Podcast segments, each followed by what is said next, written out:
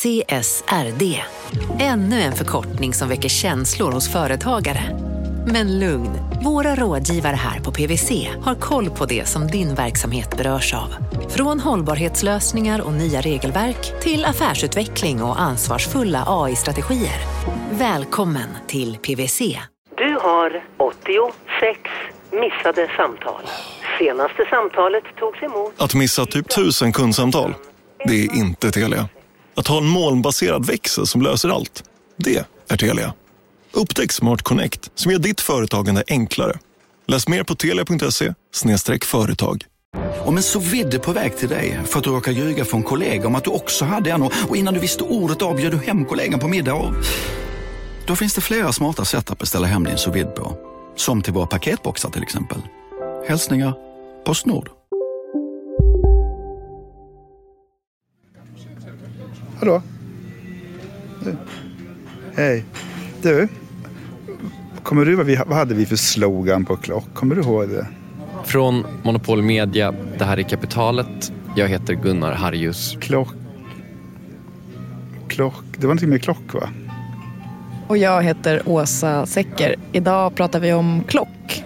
Ja, men du var 30 år eller ingenting. Kommer du ihåg vad hamburgarna hette då? Vad heter den med ananas på? Om hamburgare med ananas på. Supreme hette den kanske? Nej, Supreme det, Supreme, det var pizzan. Vad sa att den hette? Big Dream. Big Dream. Och, bacon, och baconburgaren med currydressing. Den var ju suverän. Den var ju bäst. Den var bäst. När någon som uppenbarligen inte visste vad smak var fick för sig att öppna en snabbmatskedja. Och det blev tidernas hamburgare. Ja, tidernas hamburgare. Så var det ja. just det. Ja, precis nu. Ja, nu kommer Ja, toppen. Ja, hej. Hej.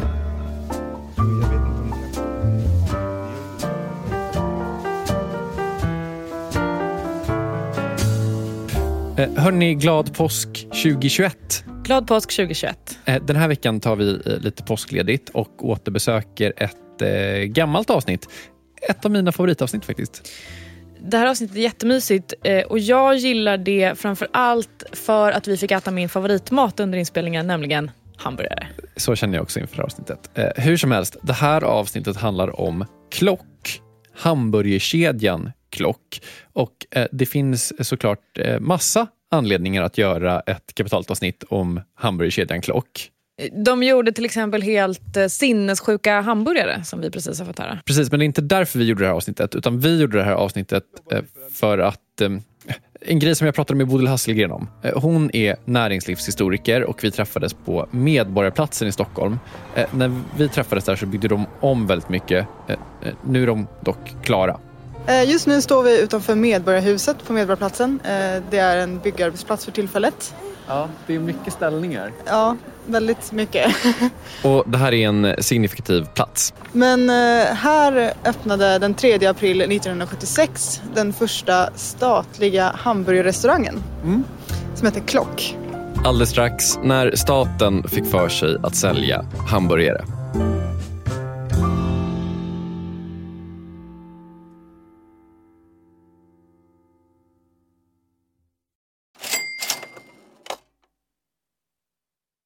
Vi sponsras av Storbrand Asset Management som ju förvaltar över 1000 miljarder norska kronor, bland annat för SPPs eh, många pensionssparare. För två år sedan så investerade Storbrand i drygt 60 tåg, alltså tågvagnar, eh, som rullar mellan London och Skottland. De leasar sedan de här tågvagnarna till tågoperatören som alltså kör tågen och säljer biljetter och sånt eh, med ett avtal på 27 år. Så britterna får nya fina tåg och storbrandskunder, eh, däribland alltså SPPs pensionssparare, får en inflationsskyddad avkastning med låga risker under lång tid. Det här är ett av supermånga exempel på hur pensionskapitalet i växande omfattning bidrar till att bygga samhället och inte minst till att klara klimatmålen. Det behövs elproduktion, elnät, batteriparker, nya transportlösningar och allt möjligt. Bara i Europa antas investeringsbehovet för att klara klimatmålen uppgå till tusentals miljarder dollar. Och det här är ju pengar som ganska ofta saknas i statsbudgetarna. Däremot är det här pengar som pensionsbolagen kan vara med eh, och stoppa in, vilket ger pensionsspararna en fin avkastning under lång tid samtidigt som man är med och ställer om samhället. Vi har gjort ett helt avsnitt om det här eh, som man kan lyssna på. Det publiceras här i Kapitalet i mitten av maj. Ratta gärna in det om ni vill lära er mer om hur det här funkar. Men tack säger vi till Storbrand Asset Management som ju investerar i alla tänkbara tillgångslag, bland annat för pensionsbolaget SPP. Och tillsammans försöker ju vi, Storbrand och SPP öka medvetenheten om hur pensionerna funkar och vilken roll pensionerna spelar i samhället och i ekonomin.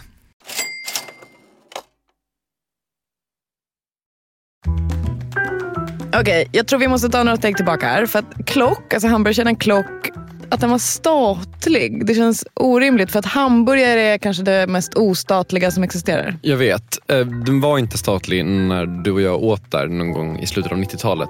Eh, men den har varit statlig. Och för att förstå varför staten ägde någonting så ostatligt som just en hamburgerkedja så måste man förstå en grundläggande sak.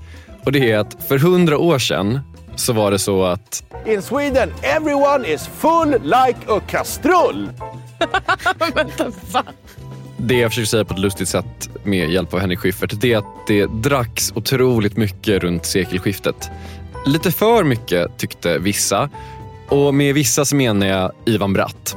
Läkare, liberal politiker, författare. Eh, år 1909 skrev han en bok som heter Kan nykterhetsfrågan lösas utan ett totalförbud? Kunde den det? Lösas utan ett totalförbud? Bra fråga av mig, tänkte Ivan och presenterade omedelbart svaret. Bratt-systemet, eh, som lägger fram Ivan Bratts personliga lösning. Jag kan inte bärga mig. Vad kom han fram till? Eh, och han kom fram till att en ransonering skulle vara ett bra sätt att liksom kontrollera det här på ett bättre sätt. Det här är då näringslivshistorikern Bodil Hasselgren som ni hörde innan pausen också. Eh, om ni tycker att det är lite stimmig stämning i bakgrunden så är det för att vi har lämnat Medborgarplatsen där alltså den första klockrestaurangen låg och så har vi gått ungefär 100-150 meter österut till restaurang Kvarnen. Varför har ni gått dit? För att Kvarnen, det är, eller var, en del av Ivan Bratts lösning. Eh, det hette tidigare Grå Kvarn och grundades 1908. Eh, 1916 ungefär så köptes restaurangkvarnen upp av Sara, Stockholms allmänna restaurangaktiebolag och blev eh, en del av deras eh, ja, koncept med restauranger där man för att få del av sin spritransonering behövde köpa en måltid.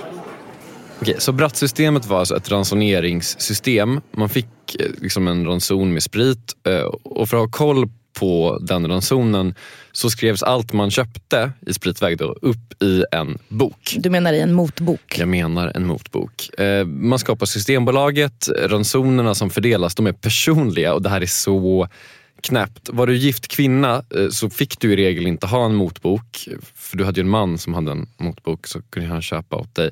En änka kunde däremot få liksom en liten ranson som kunde få dricka sherry eller någonting. En direktör kunde få en helt obegränsad ranson med vin medan en arbetare kunde få en så begränsad brännvinsranson. Det låter som galenskap. Det gör det. Och som en del av hela det här systembygget kan man säga så köpte staten upp en massa restauranger. Man kallar det här som man skapar då för SARA, Stockholms och sedermera Sveriges allmänna restaurangaktiebolag. Man fattar att det finns personer i befolkningen som kommer vilja dricka men då ser vi till att de gör det under ordnade former. Det var lite det det handlade om. Det var en ganska så här uppfostrande ton i hela det här också. Att man skulle liksom restaurangerna stängde tidigt på kvällarna till exempel så man inte skulle kunna sitta kvar och liksom supa upp hela sin ranson ungefär. Sen hade man ju den här roliga regeln från 1939 så var det slipstvång på alla Saras restauranger. Eh, så om man inte hade en slips då kunde man också låna en slips. Eh, och det här fanns kvar till 1970 ungefär. Som jag kom in, kom in här 1969 ja. så blev jag erbjuden en slips i ja. entrén. Ja, ändå väldigt tillmötesgående att erbjuda slips till de som inte hade en. Ja, jag tror att jag kanske hade velat gå tillbaka till den typen av bar och restaurangliv. Om det var det här trevliga med slipsarna eller om det var för att staten gick in och drev någonting. Det låter vi vara osagt, men det gick i alla fall väldigt bra för Sara-restaurangerna. Eh, som störst så var man ju liksom mark alltså marknadsledande i hela Sverige på restauranger och hotell. Så man hade ett monopol nästan, skulle man kunna säga kring det. Okej, okay, men statens restauranger började som en alkoholpolitisk åtgärd. Och alltså, vi har ju en ganska aktiv alkoholpolitik i Sverige idag, men vi har ingen motbok. Nej, den avskaffades 1955. Söndagen den 19 januari visade svenska folket att man sannerligen inte går dess fri och rättigheter för nära. Motboksbålen flammade från Ystad till Haparanda. Det blev en autodafé som kom Krångel-Sverige att svedas i kanterna. Den stygga polisen hade förbjudit varje futt i Kungsträdgården, men det fanns väl andra utvägar. I strömmen skulle den förhatliga boken dränkas, liksom man tidigare med hjälp av samma tryckverk dränkt så mången hjärtesorg, anfäkt och anordna. Men trots att man slutade med motboken och med brattsystemet så fanns ju då restaurangbolaget Sara kvar. Alltså det låter lite konstigt. Om man införde det för att man ville begränsa drickandet, det var säkert rimligt. Och sen slutar man med det systemet, varför behålla restaurangerna? Ja, men det var ju ändå en lukrativ verksamhet. Alltså det här var ju någonting som ändå främjade staten på något sätt. Man kunde liksom... Ja, alltså restaurangerna hade ju till viss del funnits redan innan Sara. Så att det här, de hade ju köpt upp restauranger som redan fanns. Och det fanns väl ingen större anledning till att liksom stänga ner dem när de ändå var fungerande och folk uppskattade dem. Så det är nog så man får se på det. Okej, okay, jag är typ med här. Alltså man hade velat uppfostra medborgarna i alkohol och mat i ett halvt sekel. Och sen när uppfostringspolitiken upphör så finns restaurangerna kvar. Fine. Men alltså steget känns ändå ganska långt därifrån till en fullfjädrad hamburgerkedja. Och längre ska det steget bli. För svenska staten har inte en okomplicerad relation till hamburgare. Man har haft ett förbud för försäljning av hamburgare. Eh, och det var främst i alltså, gatukök och kiosker och så. Eh, men det handlade om att eh, när liksom, kiosker och sånt började dyka upp då hade man en lista från Livsmedelsverket på liksom, godkända saker man fick sälja i en kiosk. Och det var korv med bröd, det var strömming och det var köttbullar. Eh, man fick inte sälja liksom glass och korv i samma kiosk för det ansåg man vara liksom skadligt eller det kunde riskera att bli ja, kontaminering av något slag. Eh, så när hamburgare kom till Sverige på 1950-talet ungefär eh, så förbjöd man det liksom bara rakt av för det fanns inte med på listan från början så nej vi kunde inte sälja hamburgare. Man har alltså ett hamburgerförbud i Sverige. Håll i dig Åsa, det ska bli värre. Man har också ett ketchupförbud. Eller så här, varken hamburgare eller ketchup var tillåtet. Man hade en lista på saker som var tillåtna. Hamburgare var inte med på den listan och inte heller ketchup. Men bara 20 år efter det här förbudet så driver staten en fullfjädrad hamburgerbusiness, Klock. Hur går det till? Det går till så att det finns hjältar i det här samhället som står upp för det som faktiskt är viktigt. Det vill säga att folk ska få äta hamburgare. Tacka gode gud för dem. I Huddinge ligger 1955 en korvkiosk som heter Drive-In. Idag heter den Vega-grillen. Finns kvar. Köerna är 1955 väldigt långa för att Erik Engström som driver den här eh, grillen han säljer nämligen den förbjudna produkten hamburgare. Men egentligen så fick han bara sälja korv, strömming och köttbullar? Och kroppkakor. Och I Haninge finns det en lokalpolitiker som heter Kalle Sundelius som i det här läget då borde ingripa för han säljer ju hamburgare och inte kroppkakor eller strömming eller köttbullar. Men det gör han inte av okänd anledning. Så de blir uppkallade till Länsstyrelsen för att stå till svars för det de har gjort. Och hans svar var då så här, nej men jag säljer inte hamburgare, jag säljer ju tillplattade köttbullar. Varpå då hela den här lagen och förbudet blev så orimligt när man insåg att det är ju exakt samma sak, det var olika form. Och då tillät man då hamburgare att säljas. Så hamburgare är nu tillåtet av staten och staten själva ser då en möjlighet. För alla verkar ju älska hamburgare. Så de kommer att starta hamburgerkedjan Klock. Men innan vi kommer dit så ska vi faktiskt stoppa fram till nutid. För det är faktiskt så att staten fortfarande säljer hamburgare i någon form. Det här vet jag för att eh, du tog ju med mig på en grej en solig fredag. Ja. Till eh, Casino Cosmopol. Precis, för restaurangen på Casino Cosmopol i Stockholm är en av mycket få restauranger som fortfarande drivs i statlig regi på något sätt. Och vet du vad man serverar i restaurangen på Casino Cosmopol? Du vet att jag var med va? Kasinoburgare? Ja, kasinoburgare. Kasinoburgare. Statens egen hamburgare. Och tanken var lite så här, åka till kasinot, äta varsin hamburgare, låta Jakob betala för dem, sen utvärdera den och så har man ett litet så kul avsnitt slut kan man säga. Hur smakar egentligen statens hamburgare? Sen hände ju något helt otroligt. Jag vet, för vi tänkte också att vi skulle prata med någon som jobbade där. Typ så här, hur är det att göra hamburgare för staten? Och så skulle man kunna ha med något klipp med det kanske. Så jag mejlade till kasinots presstjänst eh, och så säger jag jag ska göra ett avsnitt som handlar om hamburgerkedjan Klock och vill prata med någon som gör hamburgare åt staten idag. Och då säger presstjänsten, ja du kan få prata med vår service manager. I det läget blir man lite besviken. För att det låter ju inte som att det är en service manager som gör statens hamburgare. Så är det verkligen. Så jag var besviken. Men så får vi träffa Roger. Ja, jag heter Roger eh, Karlsson och eh, har jobbat i restaurangbranschen i 30 år. Började på Klock en gång i tiden. Du skämtar? Jag kan berätta, jag kan berätta för er om Klock. Massor. Berätta, okej. Roger berättar massor om Klock efter det här.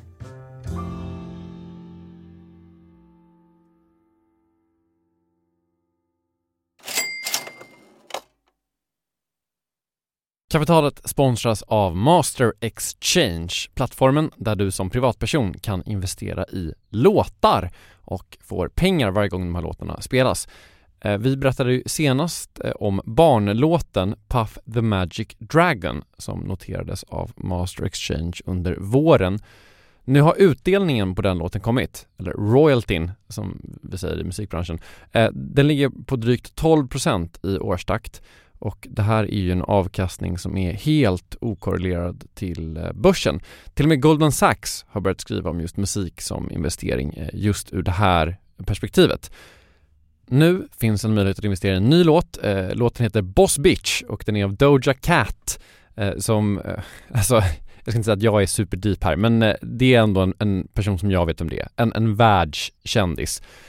Den här låten gav baserad på förra årets spelningar en avkastning på drygt 13% Master Exchange har just nu en väntelista på registreringar. Det, det går lite för bra för dem kan man säga. Men skriver ni in kapitalet som promo code så kan ni runda kön och ansöka om andelar i låten Boss Bitch ändå. Om ni investerar helt vanliga pengar, det är inget krypto eller sånt där. Så vill du investera i musik och få en avkastning som är helt okorrelerad med börsen och kanske inte minst för att det är kul att äga låtar eh, så kan man gå in på masterexchange.com och använda kapitalet som promo code så går man alltså förbi kön. Kom ihåg dock att alla investeringar är förenade med risk men vi säger stort, stort tack till Master Exchange. Kapitalet sponsras av Karla, Jakob. Ja, bilar igen. Ja, det är härligt. På Karla kan man sälja sin elbil eh, på det gissningsvis smidigaste sättet i Sverige. Eh, Karla har ju ett nästan ett komiskt högt användarbetyg på Trustpilot. Mm. 4,8 av 5, vilket jag typ aldrig hört talas om. Nej, det är väldigt, väldigt högt. Eh, Man knappar in lite info om bilen på sidan, sen får man en gratis värdering och ett bud. Accepterade budet kommer Karla och hämtar upp bilen gratis och sätter in pengarna innan de kör iväg. Inget mer än så. Rätt fantastiskt. Nej, det är faktiskt Ja. helt otroligt. Och eh, det kan bli ännu mer eh, otroligt än så. eh, För att vi har nämligen en eh, rabattkod som ger dig 2000 kronor extra för bilen. Så att om du säljer din bil så får du två lax extra. Stämmer. Bara sådär. Eh, koden är Monopol. Och eh, den uppger du när du har värderat bilen och eh, pratat med Karlas inköpare. Koden är giltig till sista maj, så att eh, passa på om du går i säljartankar. Jag undrar om vi haft en kod som har gett två lax bara sådär någon gång. Nej. Det är helt otroligt. Man behöver en bil förvisso. Absolut, så det är inte, kanske inte bara sådär, men det är ändå 2000 kronor extra. Väldigt bra. Ja. Så sälj din elbil eller laddhybrid till Karla. Du får 2000 kronor extra med rabattkoden Monopol. Hoppa in och kolla på karla.se, Karla Museet. Där kan man också köpa bilar ska jag tillägga. Verkligen. Vi säger stort tack till Karla. Så kasinot som vi alltså trodde gjorde oss en otjänst och skickade fram någon tråkig byråkrat hjälpte oss istället otroligt mycket. För de skickade fram ingen mindre än Roger Karlsson som började sin restaurangkarriär på Klock. Verkligen. Men det kanske passar sig att förklara varför klock då ens fanns. För bara för att man inte hade förbjudit hamburgare, det var där vi var i historien senast, betyder det ju inte att staten nödvändigtvis ska driva en hamburgerrestaurang. Men det blev ju så. Staten hade behållit sitt restaurangbolag Sara och det går rätt bra. De är liksom inte marknadsdominerande på samma sätt som de varit under Bratt-systemet. Men det går ändå helt okej. Sen 1973 så kommer McDonalds till Sverige. Eh, och det var ju liksom en boom. Alltså alla ville ha hamburgare.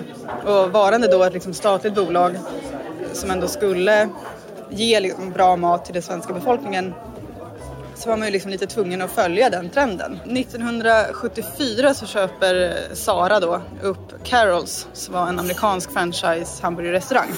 Jag tror syftet var när man öppnade Klock var att man skulle fånga upp arbetslösa ungdomar Eh, och det var väl syftet från början med det där. Och det var ganska enkelt, fantastiskt eh, koncept.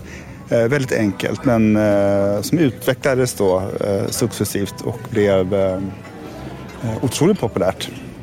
Jo men det gick bra för Klock faktiskt. Eh, ser man liksom, alltså de, från 76 och framåt, om man kollar liksom i så här platsannonser i dagstidningar så kommer det nästan varje dag en ny annons som så här, vi söker restaurangchef till Klock på ja, Götgatan eller i, i city.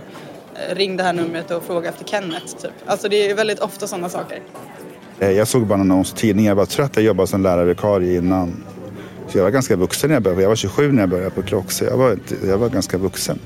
Eh, och så då var, det var faktiskt det här med ledarskapet som jag tyckte var spännande. Det var det, det, var det som gjorde att jag sökte det. Sen, var, sen hade jag mina föräldrar som var, jobbade med mat också, så klart jag hade ju liksom lite matintresse. Men det var ju kärlek direkt eh, så fort jag kom dit. Det var jätteroligt alltså. Och det som Roger blev kär i på Klock var flera saker. Han berättar om hur otroligt det var att se hur allting funkar under en lunchrush. Att allting är som en maskin där varje kugghjul rör sig perfekt och alla gör sitt jobb med en otrolig precision som gjorde att allt bara flöt på. Alltså jag kan så känna igen mig i den här känslan från eh, min egen tid på McDonalds. Och sen var det såklart också menyn. Det fanns eh, Big Clock som var liksom som Big Mac ungefär. Eh, sen fanns det ju Big Burger tror jag den hette som var eh, liksom ett, till, de marknadsförde med att det var ett hekto kött i hamburgaren. Och så fanns det andra med eh, en ananasskiva i, så här, verkligen typiskt 70-tals eh, maner. Och någon som hade så här curry och chili dressing. Så det var ju lite sådana saker som var annorlunda. Sen hade man ju också en barnmeny och då hade man ju Bamse som maskot till det. Så det var ju verkligen liksom en svensk hamburgerkedja. Roger blev restaurangchef på Klock och fick känna på hur det var att jobba i statens restaurangtjänst. Och det var... Inte så annorlunda? Alltså rent kommersiellt så märktes ju inte så. Liksom, det var väl mer när man hade eh, när man åkte iväg på konferenser och sådär. Man träffade de högre cheferna. Då märkte man väl kanske liksom att man på, blev påmind om att det var statligt ägt. Eh, men inte den vanliga driften, det tror jag inte. Alltså vi var ju lika, vi var ju, alltså det var ju otroligt, vi var ju jättehungriga på eh, business alltså. Framförallt jag tog upp kampen med McDonalds, de låg ju, de hade, vi hade, jag tror vi hade 18 procent om jag inte missminner mig av marknaden när jag slutade medan McDonalds hade typ 85. Vi var ju så liksom, yes vi ska ta dem. Så liksom. Alltså det som var den stora skillnaden var ju att man upphandlade allt. Ja. Sugrör, man räknade gurkskivor och man upphandlade Coca-Cola. Mm, det är någonting med Coca-Cola och upphandling som inte hör ihop i samma mening. Men det gjorde man verkligen. Först hade man Pepsi, sen vann Coca-Cola en ny upphandling för Klock, det vill säga svenska staten. Så den här restaurangen som sålde upphandlad Coca-Cola, alltså inte vilken Coca-Cola som helst, och hamburgare med currydressing, den går bra ändå? Mm, rätt länge i alla fall. Eh, Sara-bolagen slutar att finnas och går upp i Procordia som är någon slags annat statligt bolag. Eh, de drev stora hotell och Stadshuskällaren och massa fina restauranger. Och här slutar Klocks första historia i alla fall. Roger har en teori om att Klocks fall hade att göra med att det var för mycket jobb för Procordia att driva Klock helt enkelt. För att de hade alla de här andra grejerna. De hade hotellen och de här flådiga restaurangen och allt det här. Det var för mycket kneg helt enkelt. Så vad då, man lägger ner Klock? Nej, man säljer det och privatiserar det. Flera restauranger säljs och det som är kvar av Klock det läggs ner 1999. Sedan dess så har varumärket sålts tre gånger men inga restauranger syns till. Och Rogers väg bort från Klock eh, kom i samband med att eh, Klock går upp i Procordia. Eh, Klock gör då också en fusion med Pizza Hut. Så att eh, Roger börjar jobba på Pizza Hut. Och det går superbra för honom. Han vänder Pizza Hut som då gick superdåligt i Sverige. Och sen så blev jag utbild utbildningsansvarig där så jag utbildade chefer och sånt i Europa. Sen kom jag hem och sen fortsatte jag och då eh, skulle man då bygga de här fyra kasino, kasi, internationella kasinorna. Och då var det bara så att en, en kille som ringde mig och frågade om jag var intresserad. Jag kan väl titta vad det är för någonting. Så. Och på så sätt hamnade Roger än en gång i den statliga hamburgerbusinessen. Eh, då kommer vi till den stora, viktiga frågan i det här sammanhanget. Hur smakar den statliga hamburgaren idag? Ja, det vet ju du. Triggervarning nu för lite så smaskljud i kommande ljudklipp. Ja. Alltså, köttet var ju lite så standard snabbmatsställe ska jag säga. Köttet är ett klockkött alltså? Kanske. Men det kan vara så att det går en, liksom, en, en röd linje mellan klockburgaren och den här burgaren ändå. Det är så här en statlig burgare smakar. Om man ändå ska försöka ta ett lite större perspektiv på hela den här klockgrejen så tycker jag ändå att Klocks resa och varande i Sverige ändå säger någonting om vad som har hänt med samhället. Och det tycker Bodil Hasselgren också. Alltså det säger ju någonting om hur vi liksom ser på det här med privat ägande. Är Liksom att det ändå har blivit kanske lättare att äga saker privat. Jag tänker liksom på sjukvård och sånt. Liksom. Det finns ju friskolor idag på ett annat sätt. Liksom. Um, alltså just när det kommer till hamburgare, alltså att man valde det. Det handlar väl väldigt mycket om att vi är extremt trendkänsliga i Sverige. Alltså så fort det kommer en ny maträtt så ska det ju, ja, men det är bara som att se på så här sushi som kanske är liksom senare exempel på något sätt. Alltså om vi hade haft ett statligt restaurangbolag idag på samma sätt så hade vi säkert haft liksom, en statlig sushikedja. Liksom.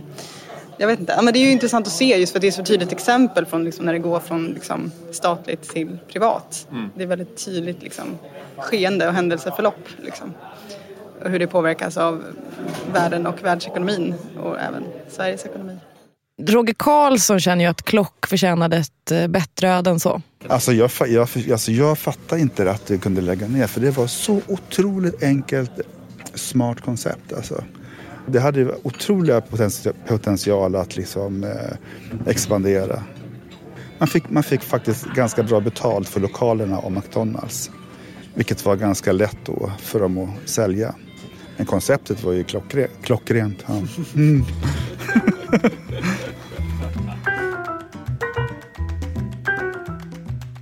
Åsa, vi är nu tillbaka i 2021 Eh, och jag har, både till, till Roger och till dig, har jag oerhört glädjande nyheter. Ja, hej, välkommen till Klock. Har jag kommit till Klock i Härnösand? Ja, välkommen till Klock Härnösand. Tack så mycket. Eh, Gunnar heter jag. Jag, har bara, jag är nämligen så att jag planerar en resa till Härnösand och jag har ett par eh, frågor angående Klock. Är det så att ni har kvar eh, Big Dream? Ja, det blir bara med ananasfeber. Ja. Är den god undrar jag? Ja, det är många som säger god. Du vet, Ja. jag testat bara en gång, det var god. Ja. Det var många som, som äter med ananas, de gillar så där. Det är Ja. mycket god. Du ska testa i alla fall. Den med, den med currydressing då, är den god? Det är god. Det med dressing, det är number one. Det är god också. Ja, är okej. därför. Vi, vilken är din Det favorit? Min favorit är number one och spicy.